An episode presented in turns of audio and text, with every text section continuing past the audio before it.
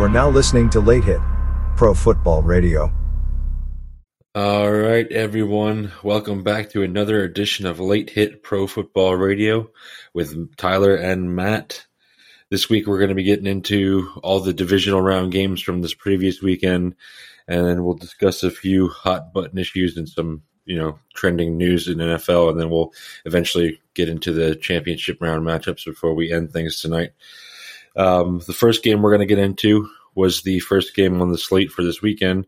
Was the Chiefs beat the Jaguars twenty-seven to twenty in Kansas City. In that one, for KC, Patrick Mahomes was 22 of 30, 195 yards, two touchdowns. Isiah Pacheco was had 12 carries on the ground for 95 yards, and Travis Kelce was their leading receiver with 14 receptions, 95 yards, and two touchdowns. Yep, and uh, on the Jacksonville side, we had Trevor Lawrence, 24 of 39, 217 yards, one touchdown, one interception. Travis Etienne, 10 carries, 62 yards, and one touchdown. Zay Jones, five receptions for 83 yards. Christian Kirk, seven receptions, 52 yards, and one touchdown as well. Yeah, I thought this was a pretty good game. Um, I think the Jaguars, with the exception of a few mistakes that were made there towards the end, I thought they did a pretty good job of holding their own against the Chiefs. Um, I think Kansas City is going to have, you know, a tough game next week, especially with the news about Patrick Mahomes being injured. Um, from what I hear, though, it's it's a high ankle sprain. Um, he did practice uh, Wednesday, so I think he's going to be good to go for Sunday's matchup. Yeah, I seen him jog onto the field.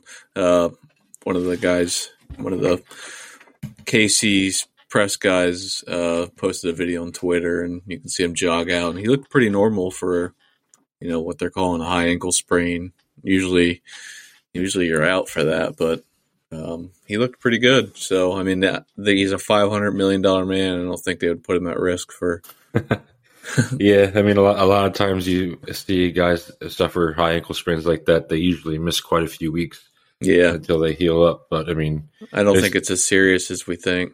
No, I mean, and even if it was as serious as we thought, I think this is going to be a game that he's going to try and push himself to play, and you know, because there's this is the game that's going to determine whether or not they play in the Super Bowl. So, uh, you know, either way, I think he would try to do whatever he could to make sure he plays this game to help them get to the Super Bowl. Yeah, yeah, I agree. And uh, on the Trevor Lawrence side, he looked a little bit more poised this week. Didn't you know uh, throw into any bad traffic or anything like that.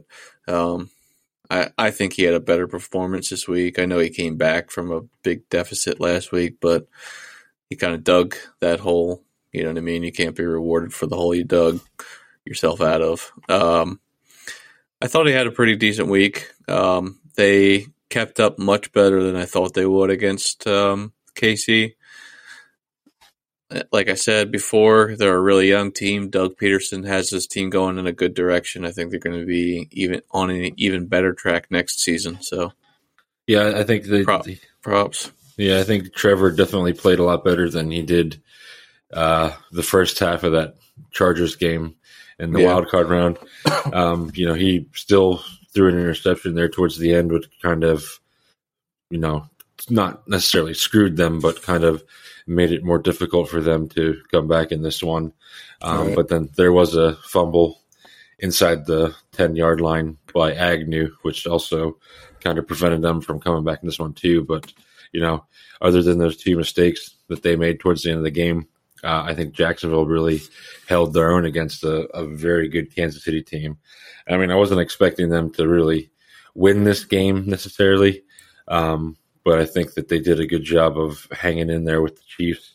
Um, I mean, it looked like Chad Henne was going to be playing the rest of that game, and you know, I thought it was going to be smooth sailing for us after that. yeah. But then he came in and, and, marched the team down the field 98 yards and threw a touchdown pass. So, I mean, yeah. it, hard, it was hard to stop either one of those KC quarterbacks on Saturday. Yeah. Uh, and they were pretty even across the board on the on the offense and uh, sacks. KC had two sacks to uh, Jackson Jacksonville's zero. So other than the sacks, they were getting uh, good pressure to Trevor Lawrence, which was uh, disrupting his play. And um, then time of possession, they just destroyed him by 10 minutes. in time of possession It was 35 minutes to 25 minutes uh, yeah. that uh, Jacksonville had. So they really ran it down. Yeah, and I think in this game, like I noticed at the beginning there, he was just kind of Trevor Lawrence was just kind of doing like check down passes to Travis Etienne and stuff like that. But then in the second half, we, you saw him open up a little bit more and start going downfield with some of his passes. And I think yeah. he got, I think he got a, a, little bit more comfortable as the game went on. But mm-hmm. unfortunately, mm-hmm. he think he got comfortable a little too late in this one.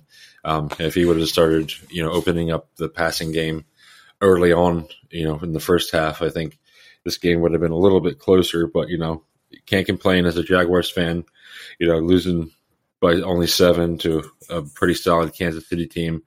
Um, I mean, that's no, not at all. Yeah, it's promising.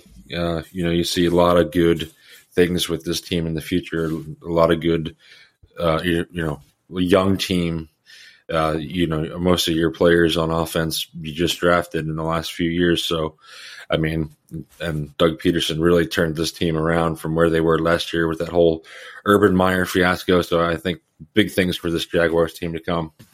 Yeah, for sure. He would definitely be a top nom- nominee for Coach of the Year, in my opinion. Absolutely.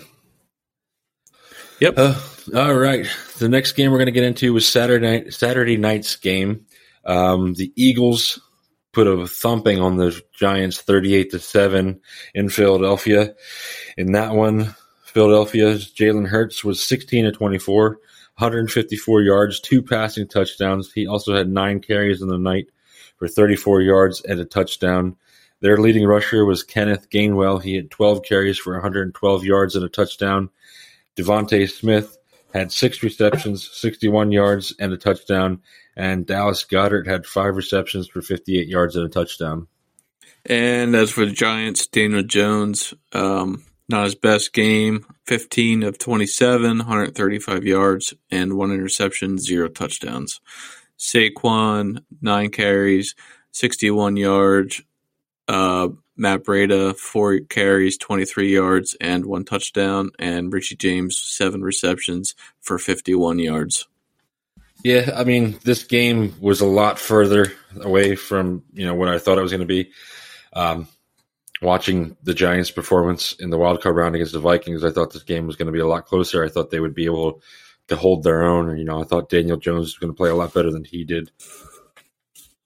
Yeah, uh, yeah, I agree. But uh, you know, Jalen Hurts, he didn't really have too big of numbers in the passing game. Um, but you know, they didn't really need to when your backup running back Kenneth Gainwell had 112 yards on the ground. So, mm-hmm. I mean, they uh, kind of just swept through these guys. You know, I don't know what their weakness was on Saturday night, but they did not look like the same Giants team that we saw a couple weeks ago in Minnesota.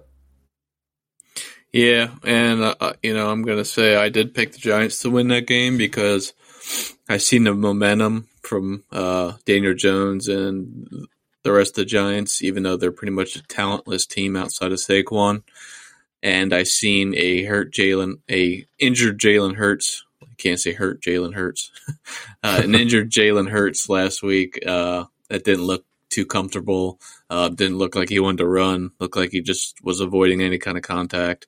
Um, so I did pick Giants going into that, and I was completely wrong. They got their asses whooped. They uh, didn't look energized like the Eagles did. Um, Eagles were getting to Jones in his face. Um, pretty much shut down Saquon. He had like one big rush that I can remember, and outside of that, he didn't really do too much. And uh, they just got an ass whooping, man. They've Eagles wanted it, Giants didn't. You know that's all I can say. But you still got to give Daboll props. He took them to the playoffs, won a playoff game, regardless of what you think about the Vikings. Um, with a team that, like I said, doesn't have very much talent outside of Saquon and Daniel Jones. Yeah, this was you know New York's first playoff win in, a few years, so um, but they might have been better off starting all their backups because that game was a lot closer in Week 18. Six points, yeah. Yeah, um, I mean the, the, Eagles did a good job of shutting down Daniel Jones. They did a good job of containing Saquon. Um, I mean they didn't really have to do much to you know contain the Giants receivers because they don't really have anybody worth containing. Right. Um, they Holiday. Yeah, he's he hasn't done anything for them. nothing. They gave nothing. this guy all that money for nothing. I mean, I don't even remember what the contract was like, but it was stupid. Yeah, it was. You know, I think the years that he entered free agency when he left Detroit, I think he was one of the better options at wide receiver. So, and yeah. you know, you don't know what you're going to get they, I mean, the, the Giants sure as hell didn't know that they were going to get this kind of production out of him. I mean, he had a somewhat successful career with the Lions. So, I mean, I don't even see him on the receiving port for that game. I don't know that he, I don't think he caught anything.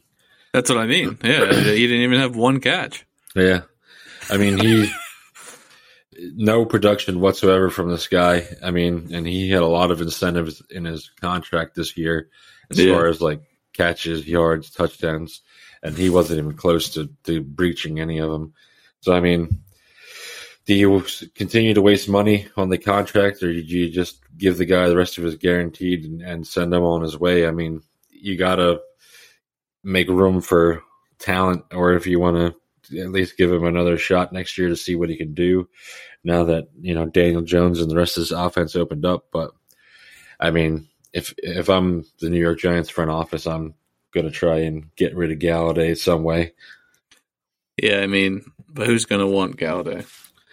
Exactly. I mean, you've seen his production. It's not like they're giving away uh, Darius Toney to the Kansas City Chiefs, yeah, which was Golladay. a real which was a real smart move. Yeah, for the Chiefs. Yeah. I mean, if you're going to have to pay Saquon and Daniel, I mean, the the Giants are probably going to have, or not have to, but they're probably going to end up paying both of those guys. So, I mean, you kind of have to get rid of Kenny, I would imagine, to kind of save some cap space uh, coming into this year to give those contracts to Daniel Jones and Saquon Barkley. So, I mean, they but they need help at receiver, and I do like Slayton. I will say he, I think he's he's a solid solid receiver. Um, he's nothing to like write home about, but he is their to me he would be their most solid receiver. I know Hodgins. Hodgkins. Yeah, I do like Hodgins. Uh, yeah, I do like Isaiah Hodgkins too. I think yeah, he can be. He, had a big game. Uh, a couple games. I forget who they played. He had a big game. Was it the Eagles? No, mm-hmm. no, because that wasn't that game. No, it was uh, the. or was it the Vikings? I think it was the week before the regular season finale against the Eagles. Oh, was it? I, yeah, I feel like it was just yesterday, but, but yeah, yeah, he, he, had a big game there. He kind of he kind of stepped up, and uh, you know we weren't really expecting much production out of him, but like I said, he he did a little bit there, and he stepped up. So I mean, is he going to be the number one guy that you're going to you know put the teams back on? No, he's not that kind of receiver. I would still try and get some help this offseason uh, whether that be a tight end, you know, that can do it all, or and you know, a decent wide receiver. But to get some, you got to get somebody to help Daniel Jones out in this passing, you know, offense right. because you know trying to run on the ball, run the ball all the time with Saquon isn't isn't going to work. Teams are going to figure you out. I mean, look at Tennessee.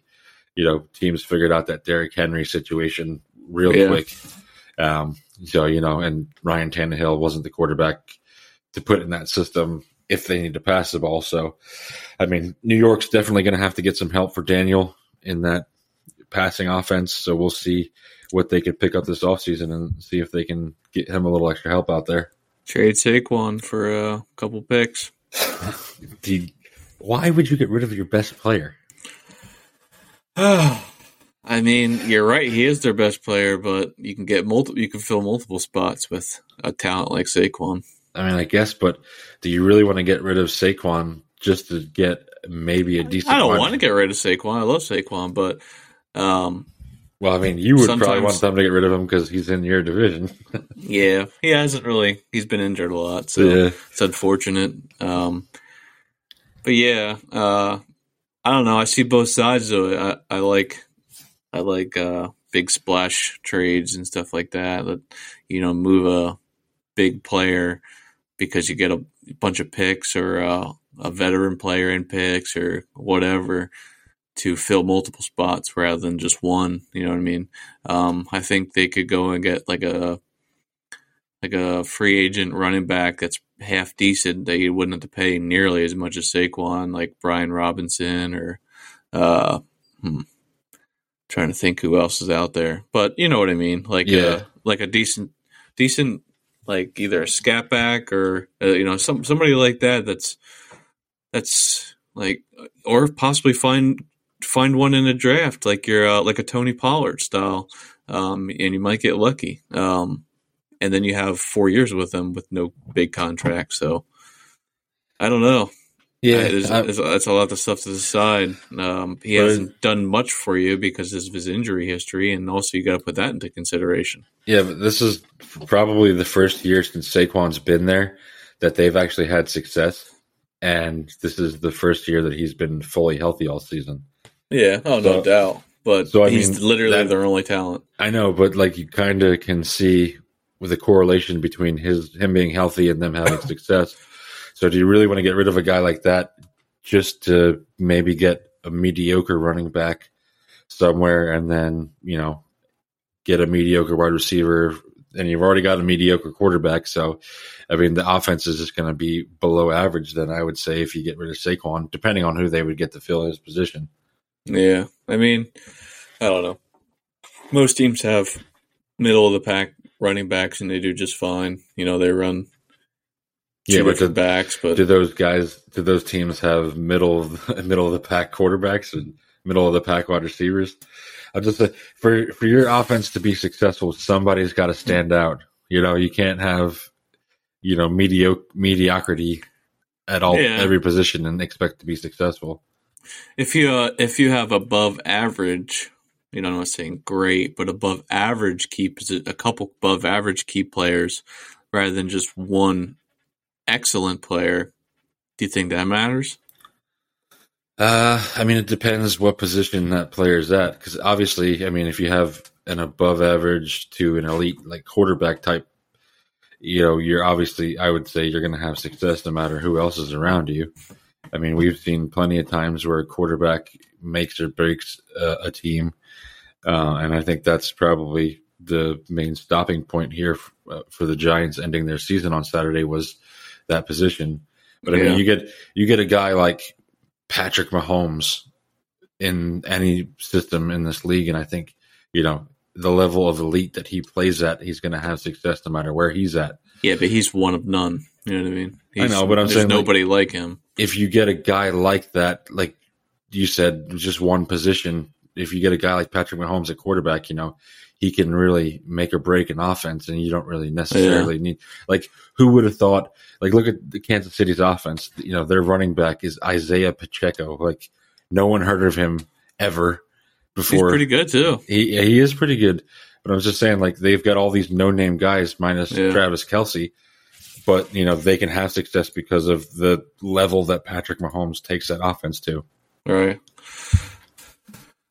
Hey, look at it this way. Even if you traded Saquon for a first round and a second round, and you went and got a, another running back in the first round, you would have to pay him way less than what you're about to pay Saquon, right? I mean that's then- true, but then your cap's going to be way lower, or then your you know your cap space can be way lower than what it would be um, if you were to pay Saquon. So then you can go out and get somebody like uh, Hopkins or people who are looking to move around. that's true. I mean, like, other than you know Kenny Golladay, who else are the New York Giants paying? Like no one. So do Yeah, you I don't really? know where their money's going, but they're Do you- not uh, they're not like high in the. Last time I looked, and it hasn't been a little while. I'll be honest. Um, cap space, they weren't even in like the top five. So Yeah.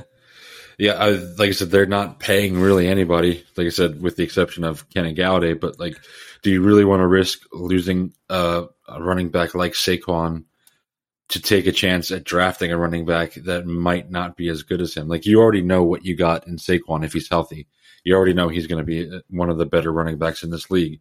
So I would say I would rather pay him than pay, say, Daniel Jones because I know what I'm getting with both of those guys. And, you know, if I have to choose between signing Daniel Jones or Saquon Barkley, I'm obviously going to go with Saquon Barkley because he's yeah, but proven himself. You're going to franchise Jones, most likely. I mean, you can franchise tag Jones. I mean, with what we've seen from Daniel Jones in the first few years of his career, this is the first year where we've actually seen him, you know, be somewhat successful. Yeah, yeah. So, I want to see him another year with yeah, Daboll. Before I, yeah, before I would offer him a long term contract, I would right. think about franchise tagging him, you know, coming into this offseason just to see if he's worth signing to a long term deal.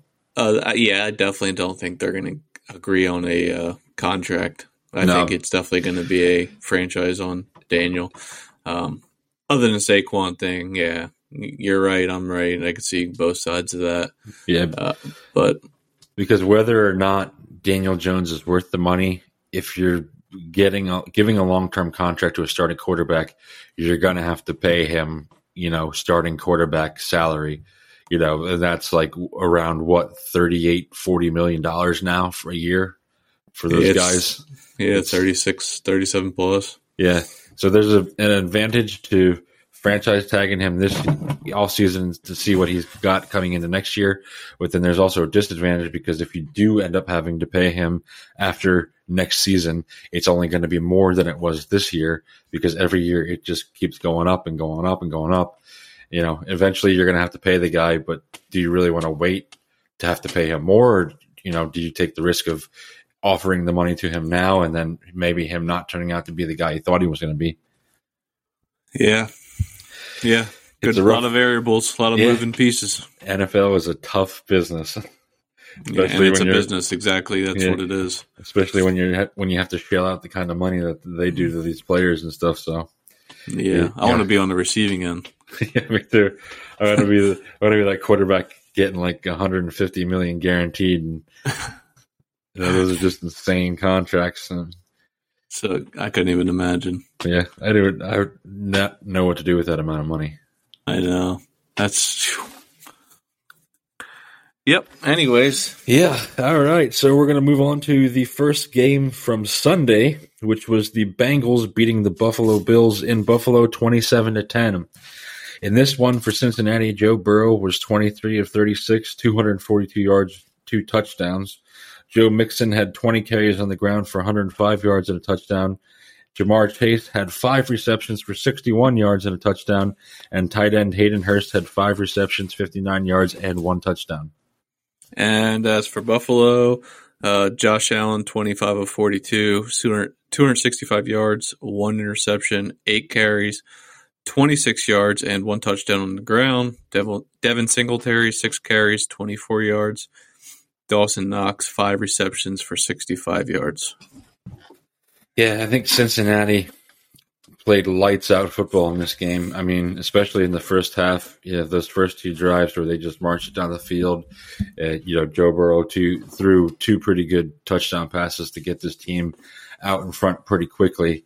Um, I mean, and I thought Buffalo might come back at some point and make this a game, but you know, they just never elevated to that level for some reason. They kind of just played under the radar the entire game and didn't really do much, you know, other than that touchdown that Josh Allen, you know, ran in.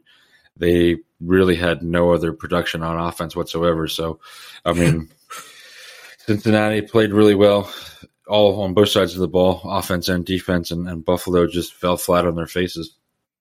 Was that Josh Allen's first snow game ever?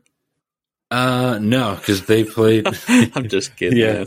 I mean, it sure as hell look like it. You would think, yeah. I mean, and then Jesus they, Christ, they, they had reports that you know Josh Allen said, you know, and I feel like every time they lose in the playoffs or something, one of the players is going to come out and say, "Oh, I had an injury." With Josh Allen, yeah, he uh, came out and said that he's been dealing with that elbow injury for quite some time, and you know, I mean, and we don't doubt that. I mean, that, but that was middle of the season. We've seen the decline after that, but yeah. I mean, now you've been starting every game since. Come on. Yeah, I mean, and he may be dealing with an elbow injury still. I'm sure he is. Um, I mean, and I, I don't doubt that, or it doesn't surprise me because you know, watching Right. some of his throws and stuff like that, it did look like they were kind of iffy. But I mean, if you're gonna be, if you're gonna force yourself to play a game through an injury, like you got to be good enough to be successful. Like if you if you're not gonna be able to go in there and help your team win ball games, then you need to sit out and deal with your injury until you're healthy enough to play. Yeah, I mean it is playoffs. Everyone's everyone's injured at this point in time.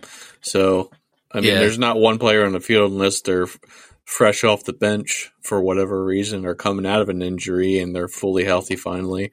Um, everyone's, you know, has some kind of ailment. Yeah, I So mean, it's not just him. Um, he just looked like he had a bad day, and it happens. Yeah, I mean, but like you said, we've seen him kind of slowly decline these last few weeks. I'm not necessarily playing poorly, but I mean, he definitely hasn't been playing up to par or up to the standards that we've seen from him. And uh, I mean, Stefon Diggs, he after the game, I guess, packed all his stuff up and ran out of the locker room before the coaches even made it back into the locker room. And then one of his teammates brought him back in. So I mean, I think he's kind of getting sick of this too. Um, Yeah, him and Josh Allen didn't look like they were on good terms on the sideline. No, because at one point he kind of was like staring Josh Allen down and kind of threw his arms up in the air, like, "What's going on, man?" So I mean, I think he's. I mean, and Yeah, but Josh Allen was trying to get him the ball. It's Right. just, you know, it's not like he's avoiding him. Can uh, Bengals defense is, was just, it's, it's been insane since, you know, a little bit before midseason. It just seems like it flipped a switch. Um, same as their um, offensive line. You know, I mean, they're down what four guys on the offensive line, yeah, and their rotation just seems to be just as good as the the, Yeah. the man ahead of them. yeah. I mean, I don't you know what the hell. I hope got- Dallas signs that offensive lineman, uh, line coach. Yeah, I mean, it's especially since they just not not lost their offensive line coach today. So Coach Philbin. yeah, uh, but yeah, whoever I'm not sure who the offensive line coach is for don't know. Cincinnati, but he's doing one hell of a job. I mean, if you had when you have as many injuries as they've they've had on that offensive line, and you can, you know, next man up can just play lights out like they have been. I mean, and that's been one of the concerns. Like we've been talking about that for weeks now with Joe Burrow. You know, worried about his offensive line and be able to, to keep him upright, but you know they haven't really you know missed anything. They've done one heck of a job. He looked poised in the pocket, like he's no pressure on him whatsoever. I mean, I don't know if that's because Buffalo was missing Von Miller, but I mean, Joe Burrow had plenty of time to throw the ball. Uh, obviously, Joe Mixon was running the ball pretty well. Mhm. Uh, so, I mean, this How much talent line- on that team, yeah, all around. all around. So I mean, yeah, this offensive line, like I said, we've had our concerns about, but you know they look pretty good, and I'm pretty impressed with the way they played. Yeah, usually a team when they have somebody like La'el Collins or your right tackle or even your left tackle go down, you know that's it. That team's struggling. That quarterback um, pocket presence is just becomes disrupted. They start to uh, go get through their reads faster because they know in the back of their mind they have limited time now. Um, it just kind of messes a quarterback's mind up. And Joe Cool, man, he just sits back there and next man up mentality on that line, and they just they just fight like dogs in the in the trenches, and he's upright. Um, what they get zero sacks? Oh, they got one sack on him. They they each had a, sh- a sack on both sides, so that's pretty good for four men down. You know, Yeah, that's I'm- that's a hell of a job. I, I know my team when we lose one offensive lineman, it's like the world's fallen. Yeah, I mean, so most teams are like that. sometimes it's hard for teams to adjust to a new offensive lineman coming in. Um, Mhm. But you know, like I said, Cincinnati really hasn't had any issues with that. They've kind of, you know, had one hell of a time getting this offensive line together at the beginning of the year. You know, Joe Burrow was the most sacked quarterback in football for the first couple weeks. Oh, Um, yeah. And then they kind of figured it out and haven't had any setbacks since. So, uh, hats off to this coaching staff for getting this offensive line to where it needs to be. But Is this the Um, most talented roster? um, At least the most talented. Let's say just let's just say offense for right now.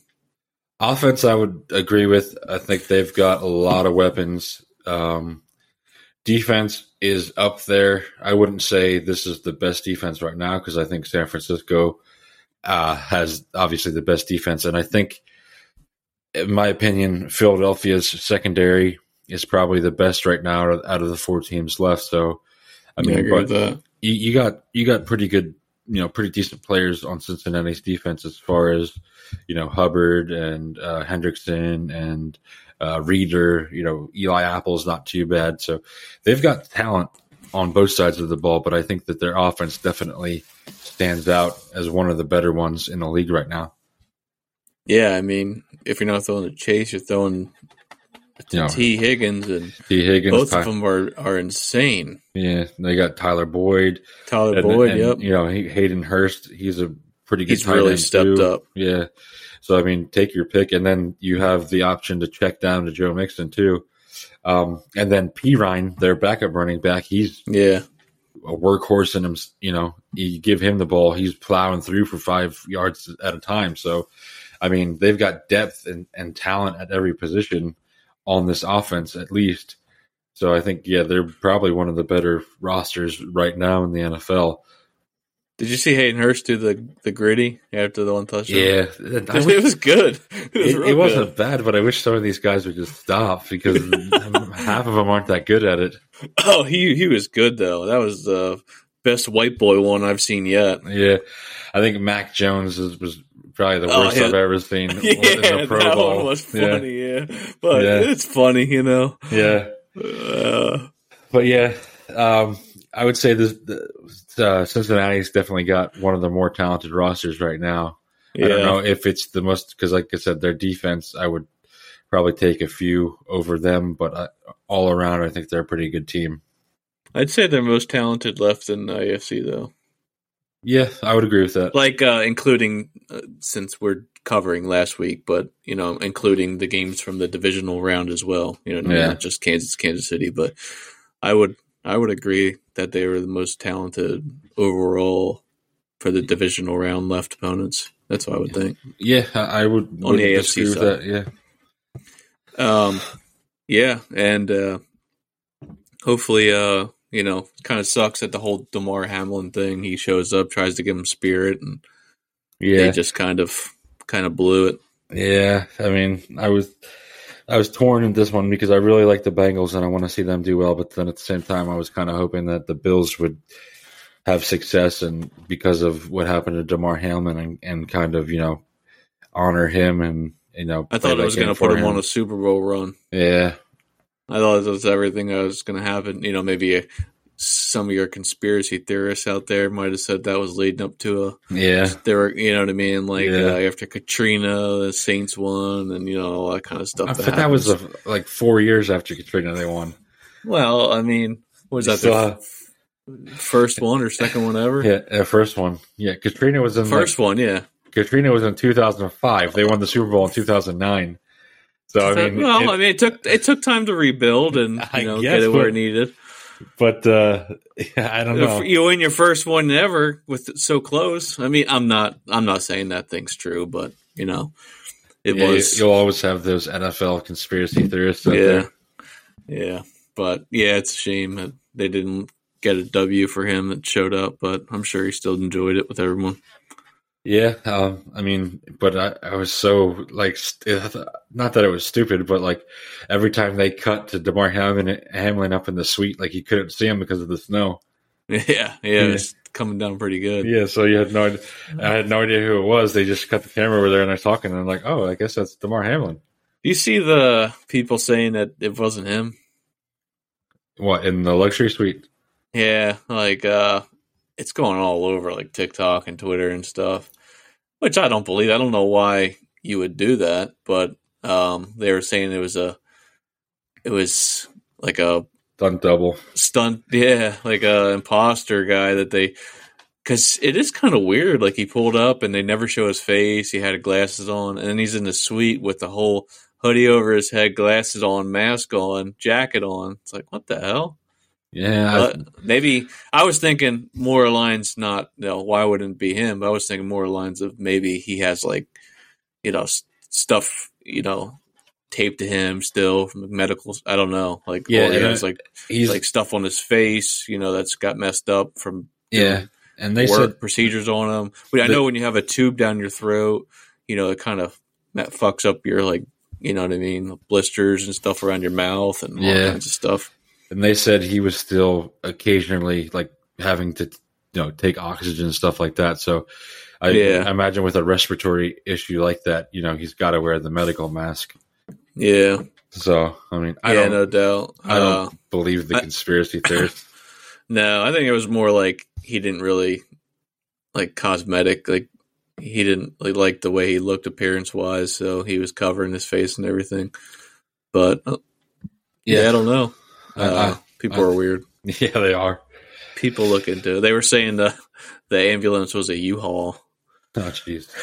yeah, Dude, I don't. No matter what situation it is, like not even NFL or football related, like, but no matter what the situation is, there's going to be somebody out there that starts this conspiracy theory, and then you have those idiots out there that buy, into it and believe it, and it's It's- it was so bad that uh, I think it's good Good Morning Football. The guy, one guy from Good Morning Football, um, I forget his name. He always sits on the way to the left. Uh, he he interviewed Josh Allen. He asked him about it, and Josh Allen's like, "I mean, he was in the locker room with us," and he's like, "Are you sure it was Damar?" And he's like.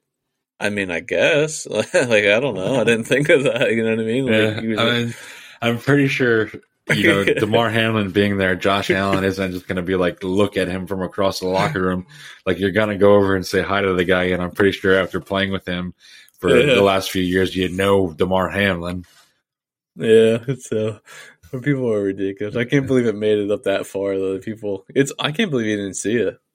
That, It's literally hear- everywhere. yeah, I didn't hear any of those It's on conspiracy TV and everything. Yeah. things. All right, uh, let's get into the last game from Sunday here. And if you want to take a moment of silence for your boys, go ahead. we can just skip over it if you want. But the 49ers beat the Dallas Cowboys in San Francisco 19 to 12 on Sunday. Uh, for San Francisco, Brock Purdy was 19 of 29, 214 yards. Their leading rusher was Elijah Mitchell, who had 14 carries for 51 yards. Christian McCaffrey, he had 10 carries, 35 yards, and a touchdown. And George Kittle was their leading receiver. He had five receptions for 95 yards. And uh, on the Dallas side, Dak Prescott, he was 50 of 50, 750 yards, 17 touchdowns. no, uh, Dak Prescott, 23 of 70, 37, 206 yards, one touchdown, and two interceptions. And uh, Ezekiel Elliott, 10 carries, 26 yards. Uh, CeeDee Lamb, 10 receptions, 117 yards. Um, so he popped off, and Dalton Schultz five receptions for 27 yards and one touchdown. Yeah, and don't forget to give some love to your boy Brett Maher. He made a what was a 28 yard field goal, so He's looking good. This- he looks this- like Justin Tucker out there. yeah, he can apparently still split the uprights from what we saw. So That was amazing. Yeah. I, I I thought he was MVP of the game. yeah, For sure. definitely, definitely. I mean, Uh, no, but seriously, 49ers, they were they played well. It was it came down to who scored a touchdown. You know what I mean? It was six six. Felt like the entire game. Yeah, the, this one started out a little slow. Um, uh, what was it like? Thirteen to what was the score going into halftime? Thirteen to six or Oh so- man, I don't even remember, but yeah, it was. It Yeah. started out started out really slow. Uh, second half was definitely way better than the first half. Um, but yeah, it was this- nine to six. San yeah, nine to six. Yeah, but yeah, this um, like I said, this this game was all defense all day. I mean, both of these defenses lived up to their hype. Uh, you know, Micah Parsons had a good one. Nick Bosa had a good one. Fred Warner Mhm. played well. Um, so you know, both of these offenses struggled obviously because of the level of defense that they were going up against. Uh, but I think Brock Purdy did a pretty good job of holding his own against a pretty solid Dallas, Dallas defense. Um, you know, he, he wasn't really lighting the scoreboard up, but you know, when they needed him to go out there and you know can uh, complete a, complete a pass to get a first down. You know, he did a pretty good job of getting that job accomplished. Um, and he threw a pretty good pass to George Kittle, who made an insane catch for Yeah. you know thirty yards. So I mean, Brock Purdy, uh, you know, I still have my my concerns about him, but he's holding his own. I mean, he's what seven and zero now as a starter. So I think um, more than that. No, seven and zero or eight zero, I think. Yeah, maybe but, eight. No, I think Yeah, yeah. he's he's he's doing he's doing pretty well for you know what we expected him to do versus what he's actually doing. I- You know, I think he's doing one hell of a job. Yeah, and uh, on Dallas' side, uh, I felt like it was going to be a Dallas victory up until the point where Tony Pollard kind of broke his ankle, and it was just Yeah. like it was just like everyone was deflated, and their whole game plan that was pretty much um, or uh, that was built around them. Uh, Tony Pollard just kind of went out the window. I mean, he lines up as a receiver. He, you know, he's their better back. Um, Zeke's just not meant to carry the load anymore. Um, I just felt like we had a real chance when he was on the field, and then as soon as he was injured, I I instantly told my wife, "It's like I don't think we're going to pull out of this one because now they're going to expose our uh, lack of receivers." And that's Yeah. exactly what they did. It's it was definitely a different ball game when when Tony Pollard was still on the field. Um, I mean, you could tell he just really keeps that run game alive, um, and even the pass game too, because that's a nice check down for Dak Prescott. Mm-hmm. Um, but Zeke, he has not impressed me at all this year. I mean, what he averaged two point six yards a carry on, on Sunday. he looks old and worn, man. yeah, he does. I mean, That's what happens when you're six years the bell cow, and you know you're taking ninety five percent of the snaps as the running back, yeah, and uh, you're running it fifteen to twenty plus times a game. You know what I mean? You're going to get, and you're a contact runner, running back like you know, like Emmitt Smith and um, you know LaDainian Tomlinson and all those kind of guys. You know, they don't. That, that doesn't last very long. I don't know how Emmitt lasts very long, but uh, he didn't look. He didn't good, look good his, No. his last couple of years at all. But uh, no, not at all. he overstayed his welcome. But uh, Zeke's definitely uh, hit that turn where it's like he is now no longer a halfback; he is a fullback. Yeah, he needs to be paid like a fullback. Yeah, I mean, he's definitely uh, making way too much money, much money for what we've seen from him this year. Like I said, he definitely declined from where he was, you know, a couple years ago. Um, but who knows? Maybe he'll take a pay cut to stay there. But I mean, He if said you- he will. If you're gonna, you know, get paid the money that you're getting paid, you need to average more than two point six yards a carry in a playoff And game. And he knows that. I mean, you can't. He knows he can't live up to the contract anymore. Right. That big contract. So uh, he he could then. Now you know, and this is what I say about Saquon. You know, what I mean, it's to me after seeing what happened to Zeke. Now, you know, this is why they didn't sign. Um, was it Marion Barber and all Yeah. those guys? Uh, Felix Jones and what was the one that went to the Eagles afterwards? I Oh. DeMarco Murray. DeMar- Mar- DeMarco Murray. I thought Yeah. they should have signed him, and you know, but look at um, look at what happened though when DeMarco Murray Yeah. went to the Eagles. He really declined from what he was Yeah, the year before that with the quickly. Cowboys. um, but yeah, that's that's kind of it's like that's why everyone was on the fence about Zeke's contract, and now it's kind of shown. It's like, well, now here we are. This is what I was saying about Saquon. It's it's a hard pill to swallow. You know what I mean? Yeah, uh, but getting back to the game, I mean, Dak he had some costly interceptions. Um, uh, one for sure was his fault, throwing into double coverage, um, and then the other one, you know, kind of his fault. Looked He like a lazy route. Yeah. Um, you know, trying to throw it to Michael Gallup and it got intercepted. So, I mean, this game was close enough that, you know, if Zeke would have, you know, held his own weight and did his fair share, you know, maybe Dak throws one less interception than he did, you know, this game could have easily have gone the other way. Um, and then I don't know what the hell they were doing that last play of the game with that stupid formation where Zeke was the center. I finally seen it. Um, I closed my eyes on that last one because I thought it would bring good luck to our team and whatever. I seen the the the formation and I'm like, oh god, oh god, oh god. I'm closing my eyes, and I thought they were going to pull some fancy thing out, and I just, you know, I just heard the commentators talking about it, like kind of saying like, I don't know what that was. Yeah. So uh, it took me a couple days, but I went back and watched it. And yeah, I don't know what the fuck that was. I don't. Whoever designed that needs to be fired immediately if they weren't was- already. Uh, definitely Mike McCarthy's idea there. I mean, Zeke just got trucked over Oh, immediately. He got What the hell? I mean, it, it was such a predictable like.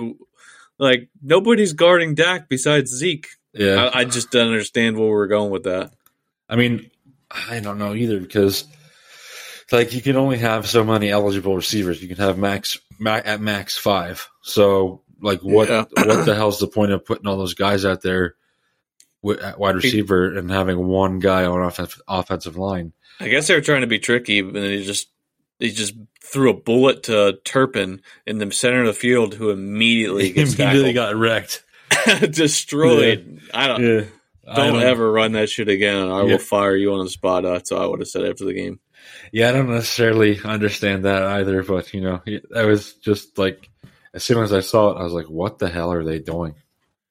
Like I don't know. Like they, that whole the last two drives, they're calling the you know the dumbest. You know, I watched analysts break down like Baldy and all them Yeah. break down this all week, and a lot of them say when you do when you you run comeback routes against the 49ers you need to run them outside of the numbers not inside and Dallas I've seen multiple analysts say that that are you know ex football players that know what they're talking about ex coaches and so on Dallas all everything was you know towards the middle and everything where where they are comfortable and where they sit in and they have linebackers finally jumping routes and safeties dropping down. And it just seems like they were doing the opposite of what I've seen people say that they should have done. And I'm no expert of defenses but god damn they did exactly what Washington did versus them you know the last time they played Washington. It's like they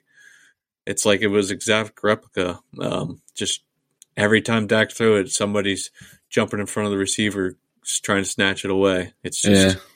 Yeah, I don't know. I mean, they definitely had plenty of opportunities to, you know, win this game. Like like, like I said, they made a few costly mistakes. Uh, you know, the Tony Pollard injury definitely didn't help this team at all. Um, and then Shanahan's a brilliant mind. He might be the one of the best he's definitely one of the best offensive coaches in the league right now. Um, and, Yeah, he knows then- how to get those receivers over, man, open, man. Yeah, and then when you have, you know, a guy like that who knows what he's doing on offense, and then you have, you know, the number one defense in the league, it's it's hard to to beat this team. Yeah, Yeah, I mean, but you know, this was a, one of the better games this weekend. Um, you know, I like when they're close like this. Uh, you know, because you it goes down to the wire, you don't really know who's going to win. So, I mean, hmm yeah, this was this was one of the better games this weekend. Unfortunately, someone had to lose, and fortunately for you, I'm, I'm sorry it was your Cowboys. Next year we're going to the Super Bowl.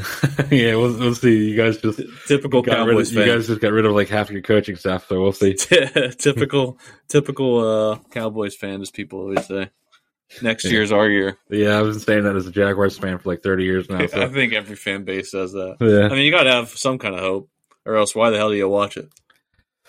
yeah. I mean, you do, but at a certain point, you kind of know. Like It's Cleveland got to be realistic. Yeah. Cleveland Browns fans no, it's never going to be their year. They have to. We used to say that about the Lions, and the Lions are getting a little bit Well, scarier. yeah, but Not Super Bowl ready yet, but Not- a little bit yet. scarier. Maybe in two seasons they'll be you know pushing for a Super Bowl run, but Yeah. we'll see. And then, speaking of the NFC North, let's get into some Aaron Rodgers rumors here, quick before we uh, talk about other hot button issues. But um, from what the, what I've heard, he is you know kind of on the fence about what he's going to do yet. The Packers organization says they want at least two first round picks for him. And then you have the New York Jets owner come out and say that he's he's willing to pay that price for Aaron Rodgers. Yeah, he was hitting that button quick. Yeah. Me, me, me, me, me. Yep. He uh, he is not afraid to pay it. He said, and uh, also they said no a no NFC team. Right. Um, yeah. They will not trade within the conference.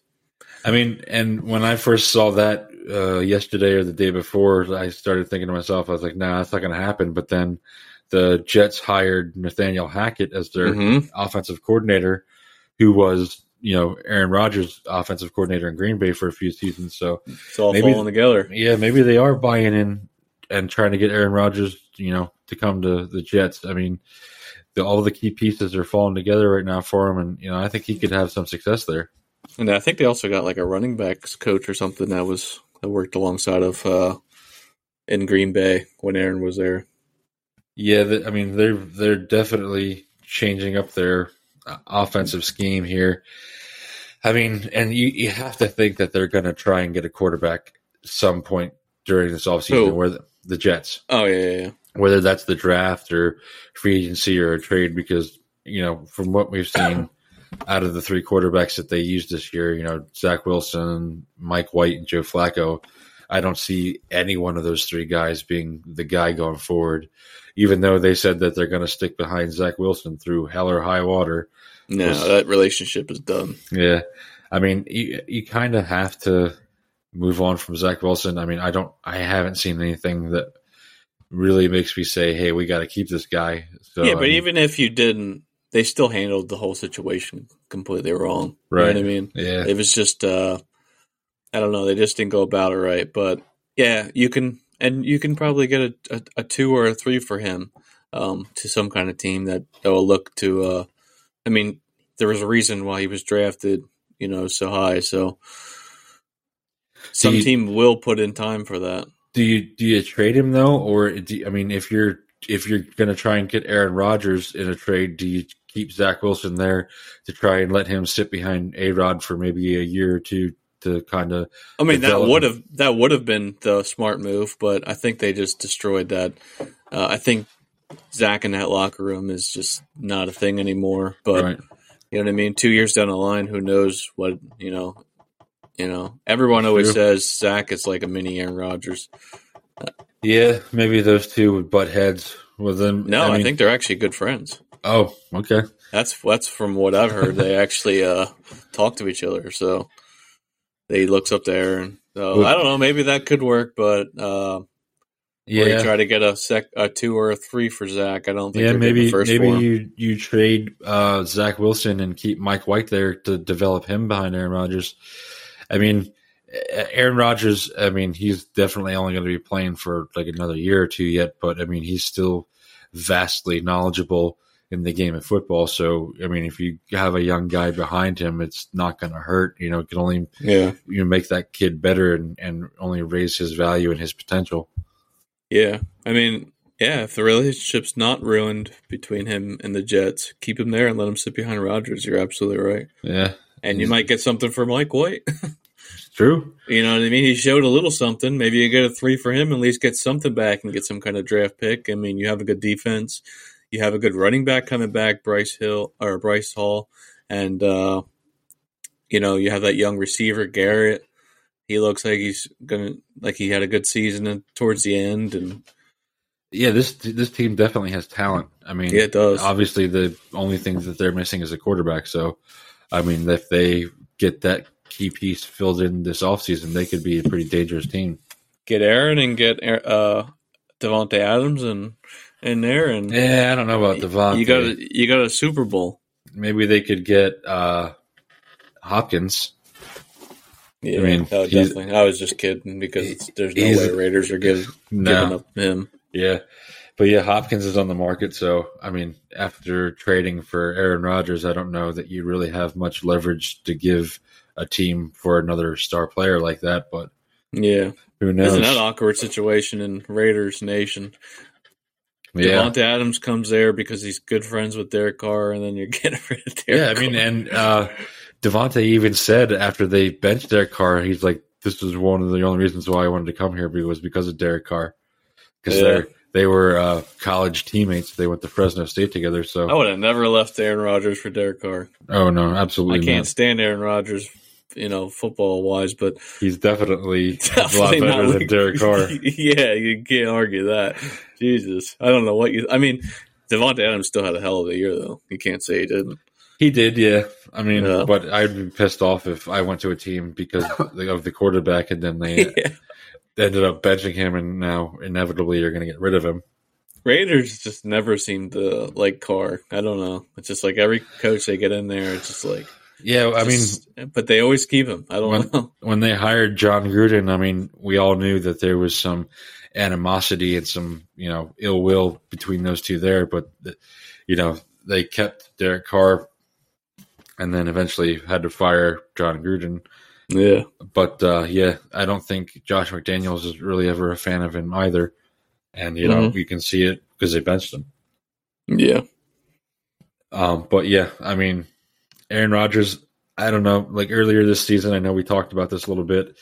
I said that I could see him, you know, going to or staying in Green Bay, but you know, with what we've heard lately and and you know what we expect to see this offseason, I'm kind of 50-50 on this right now whether or not he's going to play for the Packers next year.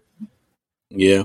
Uh, I'm leaning more towards um, another team. I don't think he'll be on the Packers. He made Yeah. it pretty clear on the Matt Pack, uh, Pat McAfee show Yeah, that uh, if they're in a rebuilding phase, he doesn't want to be a part of it. no, not at all. So trade me And, now. and you, yeah, you can't blame the guy though. I mean, he's no, I, yeah, he's at he's- the age where he can't go. Through he's the, pushing 40 you know who wants to be part of a rebuild process at that age for you know i would rather go to a team that's already got talent established that i can win now with rather than stay on a team that you're going to have to do a rebuilding process with that's going to take a few years to be successful because you won't be there to be a part of it But then again, he's only in it for the MVP, so you only you only really need a couple decent. that was taken out of context Yeah, i mean who would who wouldn't want to win a super bowl over an mvp award Aaron Rodgers apparently.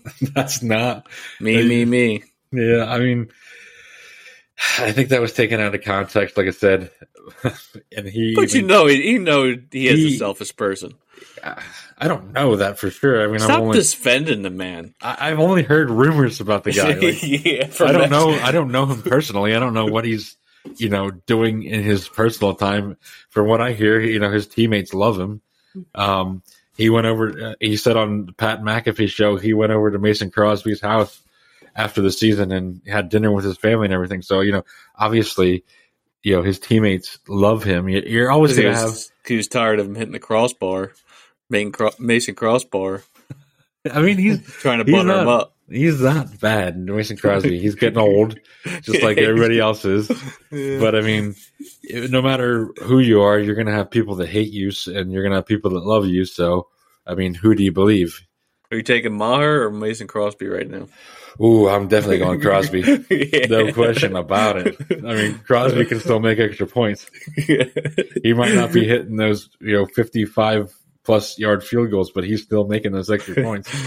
yeah, I feel bad for the guy. He's like ninety some percent during the season, and then he just all of a sudden forgets.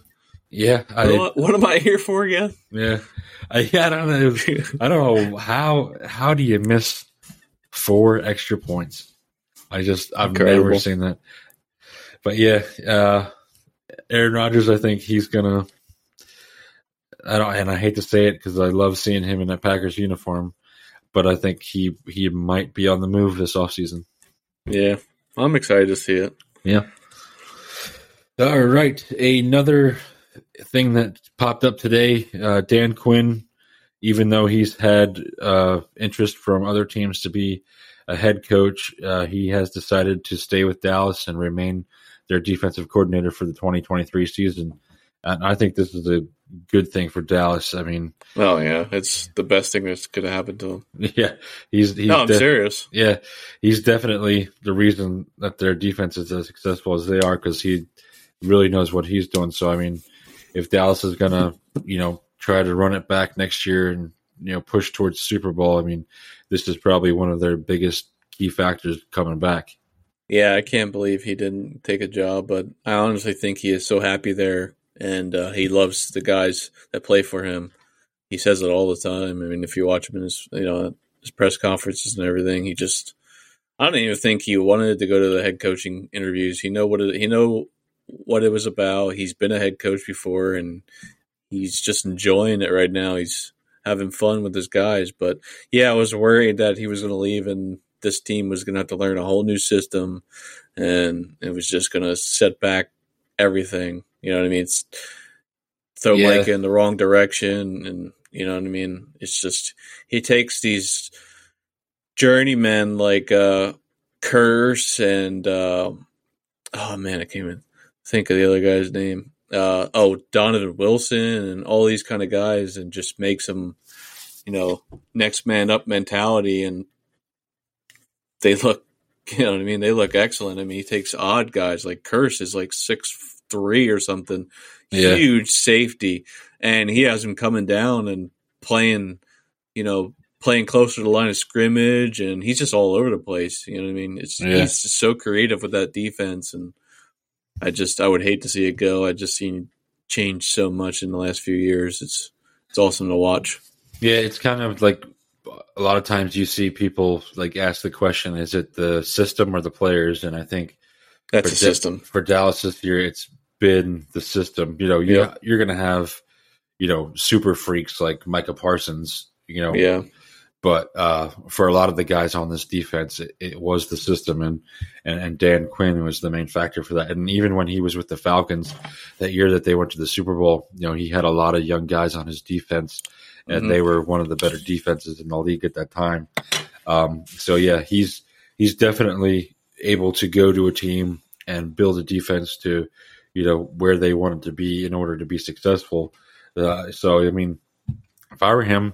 I would probably stay in Dallas too. I mean, uh, you got you're the good, highest paid defensive Yeah. coordinator. I mean, what got- else do you want? you got a good thing going on there. Why why Mhm. ruin it now? I mean, and this could also be because of the head coaching vacancies. There's no real appeal. I mean, you know, we've seen what Russell Wilson did in Denver. Like, you know, maybe he necessarily doesn't want to go there because they're going to need an offensive coach to help Yeah. them because Denver's defense is really their shining star there. So, I mean, um, yeah, I mean, you could chalk this one up to, you know, like I said, no, no real appeal in any head coaching vacancies right now. But yeah, I think he made the right decision to stay in Dallas, uh, and you know, keep this defense as successful as they have been. And then uh, Moore also interviewed with a one of the one of the teams that Dan Quinn also interviewed with, and apparently he did pretty well. Um, but he's staying as the Dallas offensive coordinator. See, what we believe. that's that's one guy I think that they can afford to lose. I don't know. I'm on the fence about it because it's like one of those things where okay, the last couple of years he's had the number one, you know, points offense total uh put up points offense, but then on crunch time, playoff games, big games, you know, catch up games, you know, when you get down or your defense isn't playing as well, it just looks like he looks lost yeah, and he's very consistent with play calling from week to week. And I mean, like we talked about Shanahan, he can go in there and he comes up with a game plan. Okay, what is my guys the best at? You know what I mean? That's what we're going to go do. yeah, Whereas Kellen Moore, he's more like, you know, let's look at their defense and see what we can, you know, what we can draw up instead of, you know, what's the strengths of my offense. right. And I think he's, you know, like you said, he's he's a coordinator that's gonna, you know, he's gonna be able to get things going early. But if things aren't working out, or if they need to come from behind to win, or in crunch time, you know, if he needs to, you know, make those decisions lickety split on the spot, you know, to come back and win games late. I don't think he's the coordinator that's going to be able to make those calls to do that.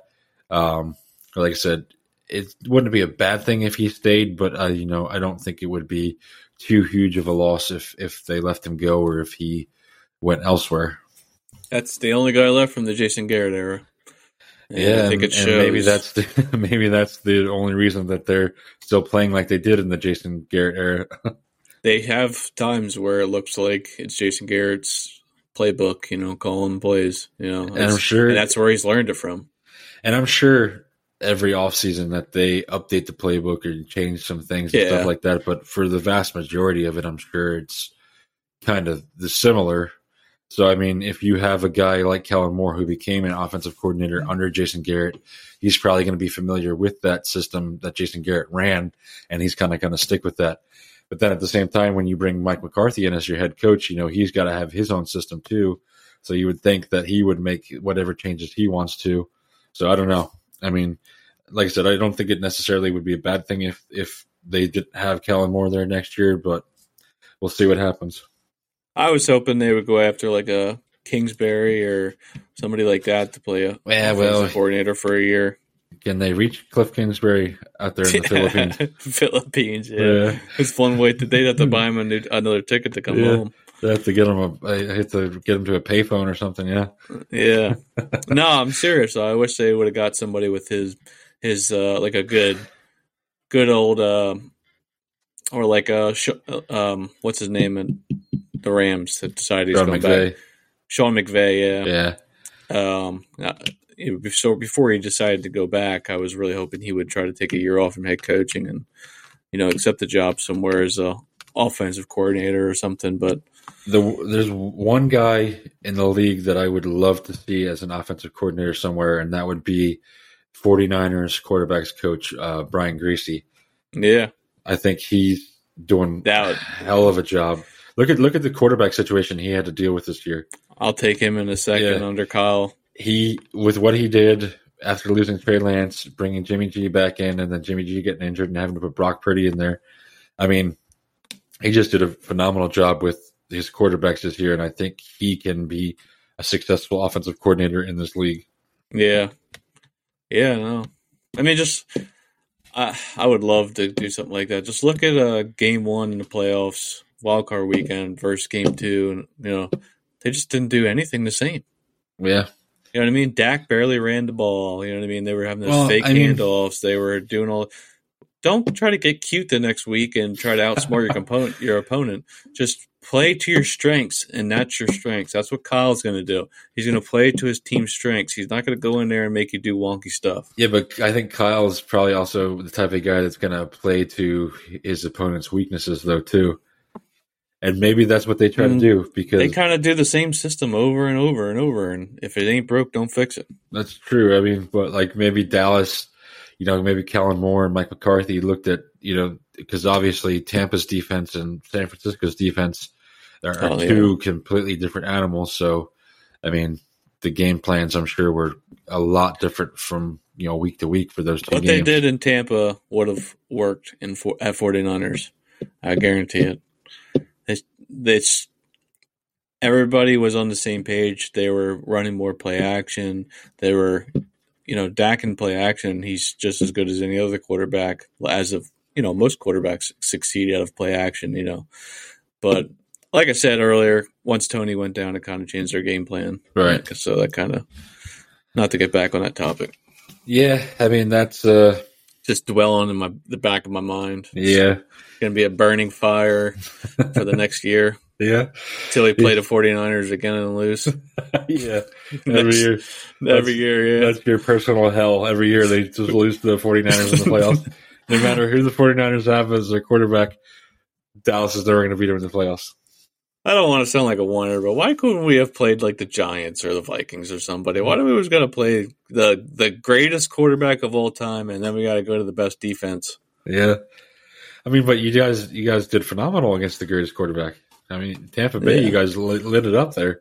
Yeah, they did do good. That's how I had high hopes, but Yeah, that's I mean, what that's what I get for drinking the Kool Aid, man. Yep. You buy buy into this team, and then they just let you down like they always do. Yep. All right. One last topic we want to discuss before getting into this weekend's championship matchups is the Panthers have finally found themselves a permanent head coach. They hired former Colts head coach Frank Reich as their new head coach.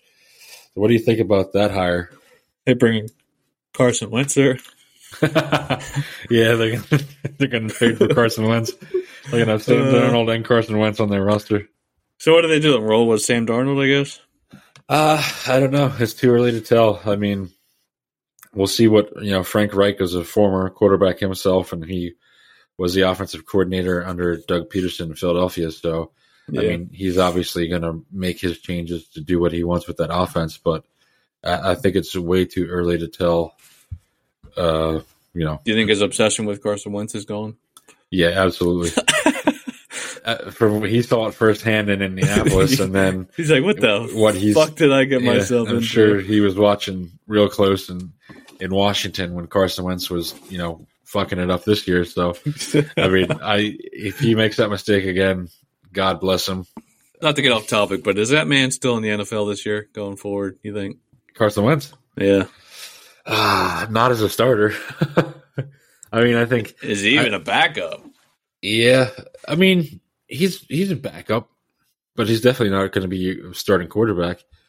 I mean, does he stay? In, I, is he ever consistent at all? he's not. No, I'd rather have so many. There's so many backups I would rather have than him.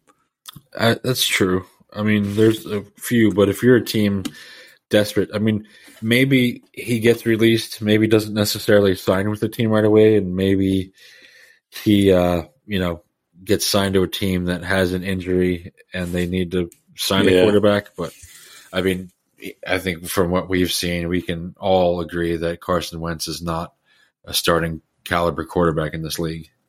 Maybe XFL, USFL, XFL, whatever. Is that what it is? Well, now? it's going to be both. Oh, okay. I don't, I don't follow that crap. I- never, fa- never lasts more than a year anyway, so I don't even get involved. Well, the XFL they kind of got screwed last time they started because it was they started that league in 2020 and then COVID hit. yeah, So wasn't that Vince McMahon's league? uh, yeah, it Yeah. was. Yeah, he brought it back, but now it's The Rock, Dwayne Johnson. He's the he's the Oh, I president. did see that. I Yeah. did see that. Yeah, that's cool. Maybe Yeah. we'll watch it. I mean, it's really good football for, you know, obviously there's no NFL or college or anything on at that time of year. So, I mean, if you're missing football and, you know, have the itch, it's a really good league to watch. I mean, those guys are talented. And, That's where Turpin came from. Yeah, Dallas's returner. Yeah, and uh, Carolina's quarterback, PJ Walker, he, yeah, you can. Yeah, yeah. So, I mean, they've got good players and it's a talented league. So, I mean, if, yeah, if you got the time, check it out. You won't be disappointed. yeah. But anyways, uh, back to the Panthers hiring Frank Reich. Um, you know, I I was am a little leery about teams hiring guys that got fired, especially a guy like Frank Reich who got fired mid-season. yeah. Uh, you know, one but one man's trash is another man's treasure, I guess, and he's a pretty good offensive-minded coach. I mean, I I'm think not a big fan. I don't think he did much for Colts. Uh, he did, other than you know the Carson Wentz year and this past year. I mean, he had they did a decent job of bringing Philip Rivers in and took him to the playoffs, and you know he was there with uh, uh, Andrew Luck for a little bit, and I mean I think or no, he wasn't there with Andrew Luck. Never mind. No, yeah, came in Uh, after him. But yeah, I think he did pretty decent. You know, he wasn't anything to write home about, but you know, there's not too many guys that are probably fighting for that Panthers head coaching job. And I feel like he got away from using Jonathan Taylor, and that just put a Yeah. sour taste in my mouth. It's like, why are you getting away from your best player? yeah, and uh, who knows? Maybe he'll have success with Sam Darnold, or maybe he'll just abandon that whole thing and you know, I'm to go on a limb and say no, because I'm not a Sam Darnold believer either. Yeah, we'll see. I mean, there's a couple good quarterbacks in the draft that might be worth taking this year, but then again, the, the Panthers might not have a quarterback to draft by the time they get around to it. But we'll see. We'll see what happens. Um, but yeah, Frank Reich is now the new Panthers head coach. Good stuff. Yeah. All right, so let's get into the two conference championship matchups here. Go over the games a little bit and then give our predictions. Uh, the first game on Sunday is going to be the 49ers traveling to Philadelphia to take on the Eagles at 3 p.m. What are your takes and who do you pick in that one? Uh, let's see. Eagles, right? Eagles and 49ers. I want to hear your your uh you go first. All right, so this is probably going to be the one that I had the toughest time picking. It's Definitely a toss up. Yeah, I mean, Philadelphia definitely played really well last week against the Giants. Um, you know, but this is a different animal here going up against the 49ers. They have the Mm-hmm. best the best defense in the league. They have the number one run defense in the league. And from what we've seen from Philadelphia, you know, they're definitely a run offense. Uh, I think they're going to do a good job of shutting down the run game against the Eagles. Um, I think Jalen Hurts is going to be forced to pass the ball more than he normally is. And, uh, you know, with that nagging shoulder injury that he's still healing up from, might be a problem for them. Um, but I definitely think that the defense, uh, 49ers defense is going to give this Philadelphia offense, uh, you know, a run for their money. Um, and then on the other side of the field, I think Brock Purdy might struggle a little bit with uh, the Eagles because, like I said, they do have the number one ranked secondary in the NFL. So, I mean, who knows if they get the run game going on the 49ers offense and then, you know, this defense contains Jalen Hurts in that run game.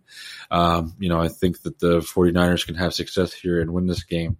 So my pick is going to be the 49ers, but I think it's going to be a close game. I think it's going to be within, you know, four to six points. So I think it's going to be less than a touchdown difference here, but I, I'm going to go with the 49ers.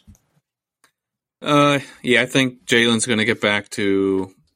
He has to get back to it in this game because of the 49ers defense. He's going to get back to running the ball more. Um, he's got to. He's got to get. He's got to keep his um, the 49ers defense on their heels, guessing what he's going to do. He can't just be a drop back passer. It just doesn't work out very well for him. All right. So, um, especially with the shoulder injury going on. So, I think they're definitely going to get Jalen on the move more. Um, defenses are pretty much matched across the board. Uh, I think they're both going. It's going to be like Dallas versus 49ers. They're going to be. It's going to be a big defensive, low scoring game. Um, Brock Purdy, I I've been waiting for him to struggle. Didn't struggle much because he didn't really have to do much in the Dallas game, and I think it's going to be the same outcome. Um, Dallas is a little bit better stopping the run than what Eagles are, uh, especially with Hankins up there and LVE back. I don't see the same production of stopping um, Christian McCaffrey as much as Dallas did, but that's going to be a problem for the Eagles. Um, so I think it's going to be a tight race. I think I'm going to take the Eagles by a field goal. Uh, I'm back and forth on this one. I just, ah, man, I'm rooting for the 49ers, even though they beat my my Dallas team. Um, I'm obviously not an Eagles fan, but Eagles are a good team. They've made it a hell of a lot further than what I thought they would. Hats off to them. They have a great team around Jalen. Um, Jalen, it comes down to Jalen's legs. I think uh, if he can, if he can put up more than twenty some yards on the ground, like more than he did last week, I think they're going to be good. Yeah, I mean, like I said, this I, I think this one's going to be pretty close. Um, these two teams are both really good, uh, but you know it's going to come down to can this 49ers defense stop this Philadelphia offense, and um, that's going to be the true test. Um, if Fred Warner leads the league and uh, leads the game in tackles, then that means 49ers won. And I think that's going to be he's going to be the key piece to this because he's going to have to be Jalen Hurts' shadow. Yep, Um, that's what I'm. That's what I'm getting at. If, yeah.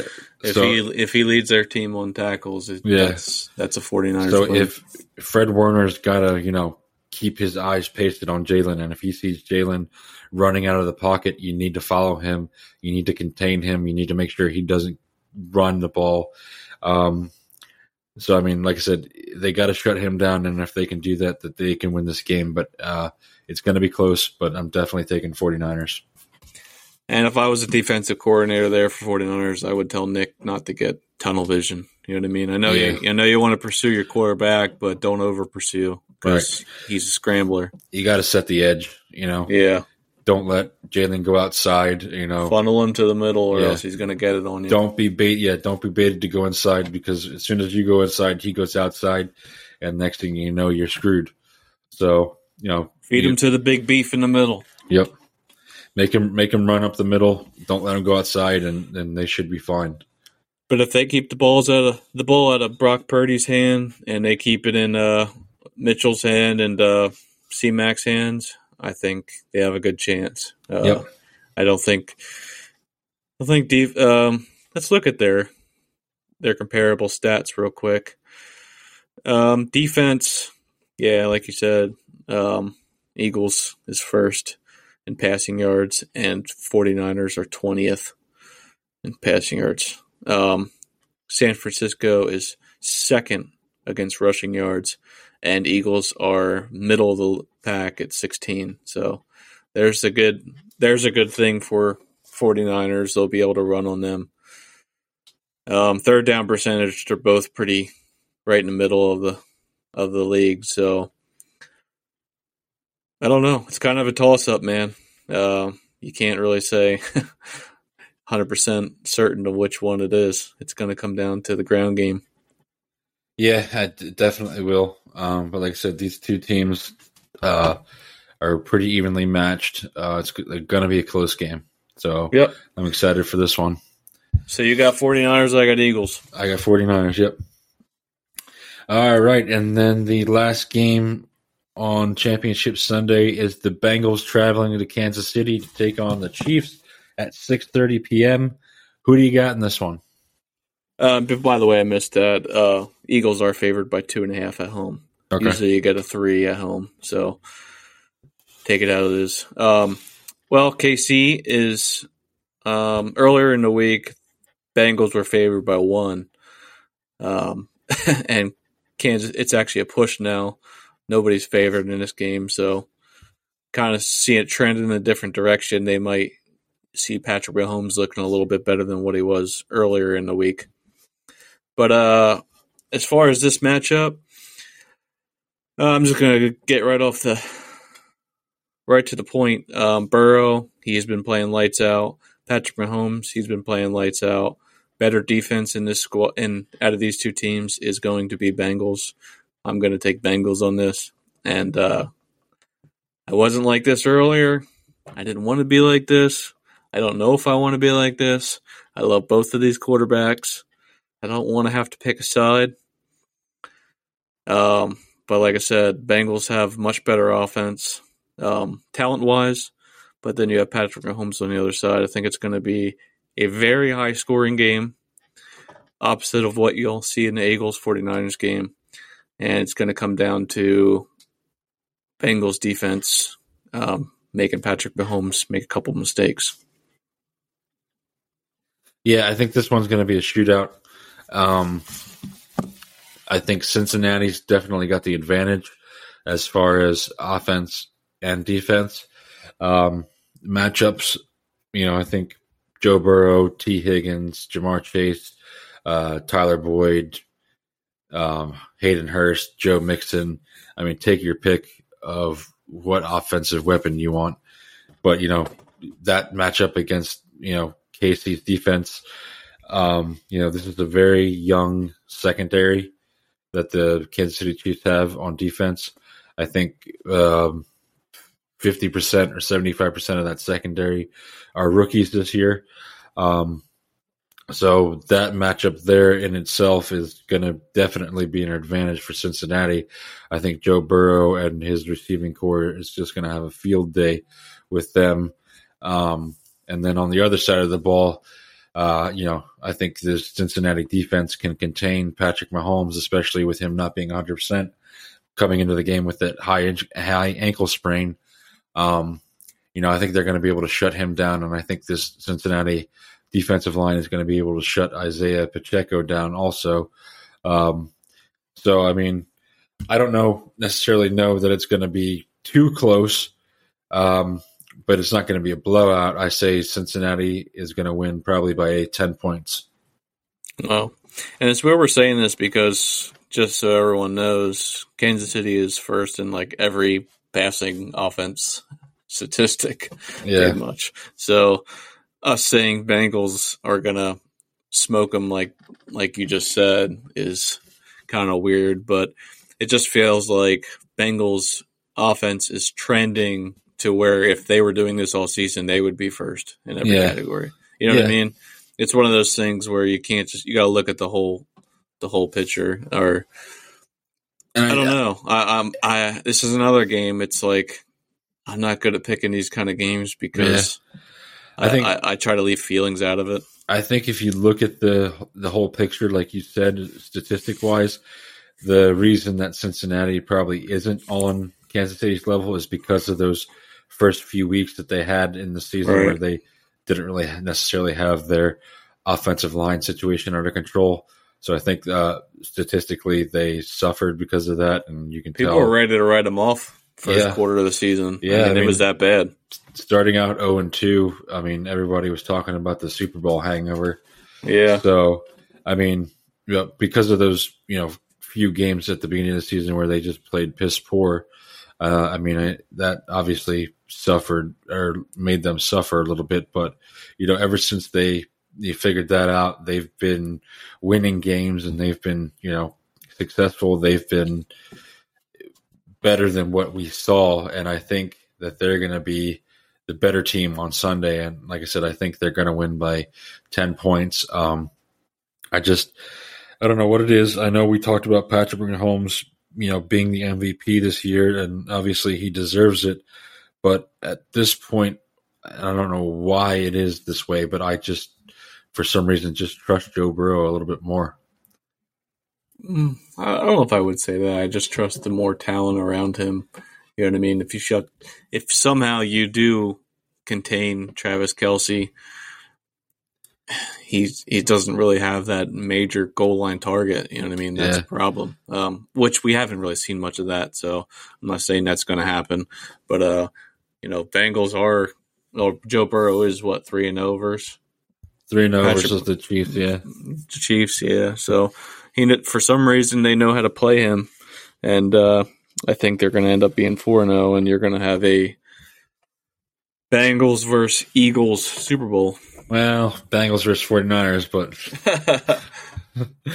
yeah, I mean, I'm excited for both these games this weekend. Um, they're both going to be good matchups, um, and I'm excited. I mean, I think you could do any combination of Super Bowl matchups. You know, whether whether it be any of these teams playing any other team, uh, but I think it, no matter who's playing who, it's going to be a good matchup for the Super Bowl.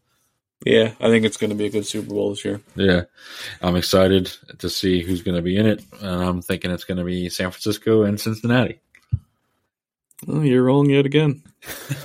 we'll see. We'll see after this Sunday. I hope you're right. Don't don't get me wrong. I hope you're right. I just have that gut feeling. Yeah, I mean, I don't know. I, the only thing that worries me is the Brock Purdy situation. Like, if they had a decent veteran quarterback in there, I wouldn't be as concerned. Like, if Jimmy, That's what I'm saying. yeah. Yeah. But you know, like you said, we we're just waiting for Brock Purdy to to make some mistakes, and you know that's I mean, if you're game planning for Eagles defense, that what are you trying to do? You're trying to force the ball in Brock Purdy's hands yeah, at all costs, and once you do that, he's bound to make some kind of mistake. But we haven't seen much of that yet, and we haven't seen much of that in Jim, with Jimmy G. And Jimmy G wasn't the best quarterback, no, so Kyle Shanahan's offense is just a good schemed offense where people get open. You know what I mean? Yeah, it it makes your quarterback have easy throws, open lanes to throw in. You know, not much, yeah, not mean, much uh, running down the running down through your uh, reads. You know, make it simple. Yeah, they've got so many options on that offense to spread the ball around. You know, you can be pretty successful. hmm And Debo getting Debo in space, man. That's Yeah, get Debo, getting Debo there, getting McCaffrey, you know, Brandon Aiyuk, George Kittle. I mean, take your pick. that's where all his passing yards come from. I mean, you throw to Ayuk or yeah, Debo, you're Yeah. getting 50 yards of YAC right there. There's there's most of your passing because the kid gets a lot of passing yards a game, but yet he's only throwing little slants and you know what I mean. Other than that, that throw to Kittle, but that wasn't the best throw in the world.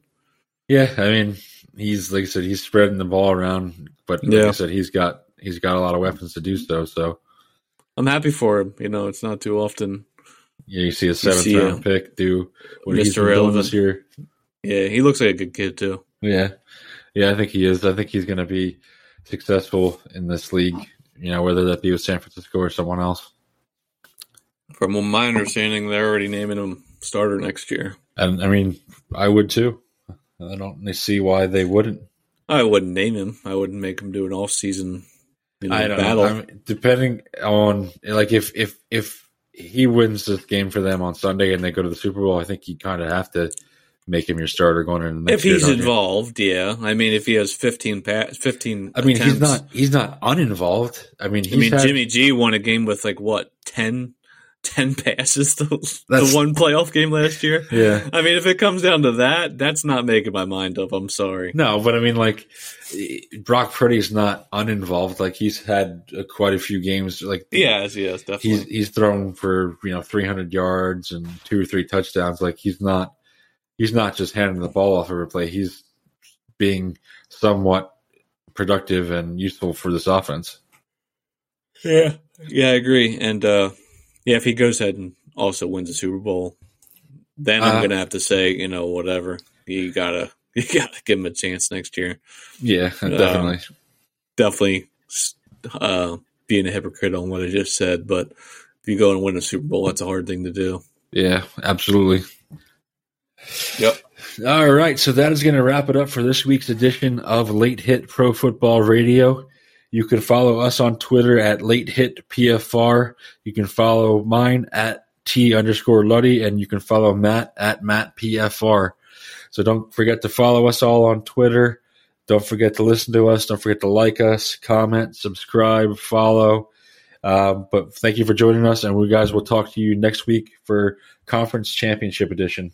Yep. And we're also thinking about doing uh, giveaways or um, possibly having guests on eventually, uh, maybe even Super Bowl week. So look out for that. And Yep, stay stay up to date on Twitter. We will be posting about it, so just uh, keep we'll keep you guys posted. And uh, when that sweepstakes comes along, we'll pick a guest to join us on Super Bowl week. yep. Uh, Thank guys. Thanks for listening, guys.